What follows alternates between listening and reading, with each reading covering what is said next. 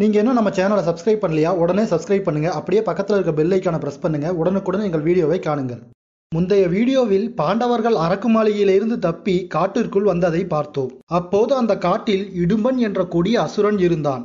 அவனுக்கு இடும்பி என்னும் ஒரு பெயர் கொண்ட ஒரு பலசாலியான தங்கை இருந்தாள். இடும்பன் நரமாமிசம் சாப்பிட்டு பல நாட்கள் ஆகிவிட்டதால் காடு முழுவதும் இருவரும் மனிதர்களை தேடி அலைந்தார்கள். அப்போது இடும்பன் இடும்பியிடம் இந்த காட்டில் எங்கோ மனித வாசனை அடிக்கிறது. நீ சென்று அந்த மனிதர்களை கொன்று இங்கே தூக்கி வா. நாம் உண்ணலாம் என்றான். அண்ணன் இடும்பனின் ஆணைப்படி இடும்பி மனித வாடையை மோப்பம் பிடித்துக்கொண்டு பாண்டவர்கள் இருந்த இடத்திற்கு வந்தாள் அப்போது பீமன் அனைவரும் பசியில் இருந்ததால் பீமன் மட்டும் காட்டிற்குள் சென்று கனியை தேடத் தொடங்கினான். அங்கு வலிமை வாய்ந்த பீமனை பார்த்த இடும்பி தன்னையே ஒரு கணம் மறந்தாள்.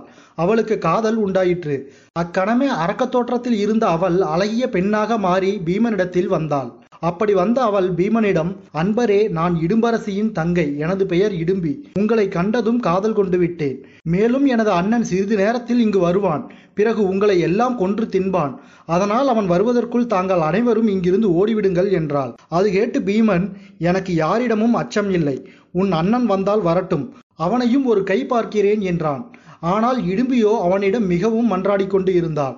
மறுபுறம் இடும்பி சென்று வெகு நேரமாகியும் வராததால் பொறுமை இழந்தான் இடும்பன். அக்கணம் அவனே பாண்டவர்கள் இருக்கும் இடத்திற்கு வந்தான். அக்கணம் தனது தங்கை குந்தி மற்றும் பீமனிடம் காதல் மொழி பேசிக் கொண்டிருப்பதைக் கண்டு அதிக ஆத்திரம் கொண்டு அவளை அடித்து உதைத்தான். பிறகு பாண்டவர்களை உண்ண நெருங்கினான். அப்போது பீமன் தனது வலிய கைகளால் அவனை தடுத்து நிறுத்தினான். அக்கணமே பீமனுக்கும் இடும்பனுக்கும் இடையே துவந்த யுத்தம் தொடங்கியது. மலையுடன் மலை மோதுவது போல பீமனும் இடும்பனும் மோதிக்கொண்டார்கள். அப்போது பீமனுக்கும் இடும்பரசனுக்கும் இடையே நடந்த சண்டையை பார்த்து செய்வதறியாது திகைத்தாள் இடும்பி.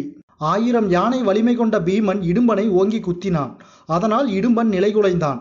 மீண்டும் கன நேரத்தில் சுயநினைவு பெற்ற இடும்பன் அருகிலிருந்த மரத்தை வேருடன் பிடுங்கினான்.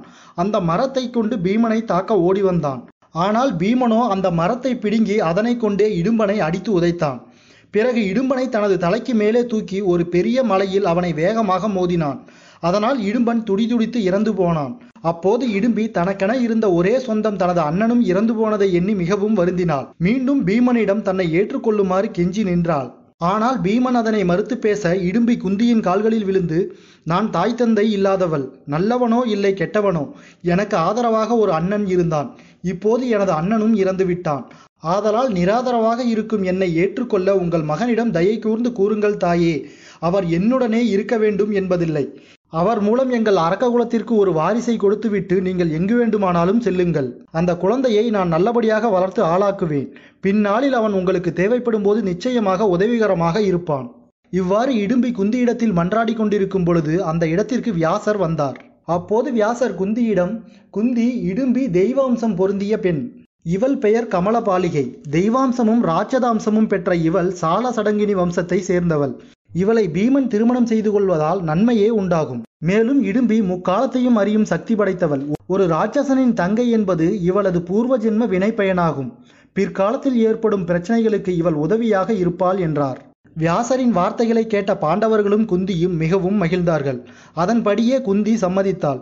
பிறகு வியாசரே முன்னின்று மந்திரங்கள் ஓத பீமனுக்கும் இடும்பிக்கும் திருமணத்தை நடத்தி வைத்தார்கள். பிறகு பீமனும் இடும்பியும் வனத்திலேயே சில காலம் காலத்தை கழித்தனர். அவர்களது இல்லற வாழ்க்கையின் பலனாக அவர்கள் இருவருக்கும் ஒரு அழகான ஆண் குழந்தை பிறந்தது. பிறக்கும் போதே அதிக பலம் கொண்ட அந்த குழந்தை அரக்கர்களின் மந்திர சித்தியால் பிறந்த மாத்திரத்தில் வாலிபனாக வளர்ந்தது. அக்குழந்தையின் மண்டை கடம் மண்குடம் போல காணப்பட்டதால் பீமன் அந்த குழந்தைக்கு கடோத்கஜன் என்ற நாமத்தை சூட்டி மகிழ்ந்தான். இடும்பிக்கு கொடுத்த வாக்குப்படி அரக்ககுலத்திற்கு பீமன் ஒரு வாரிசை கொடுத்தான். பிறகு நாட்கள் மெல்ல நகர்ந்தன.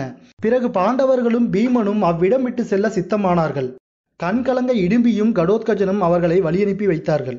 அடுத்த வீடியோவில் பீமனுக்கும் பகாசுரன் என்ற கொடிய அரக்கனுக்கும் நடந்த யுத்தத்தை பற்றி பார்ப்போம். நன்றி நண்பர்களே இந்த வீடியோ உங்களுக்கு பிடிச்சிருந்தா லைக் பண்ணுங்க கமெண்ட் பண்ணுங்க. மறக்காம சப்ஸ்கிரைப் பண்ணுங்க. உடனுக்குடன் எங்கள் வீடியோவை காண அப்படியே பக்கத்தில் இருக்க பெல்லைக்கான ப்ரெஸ் பண்ணுங்க.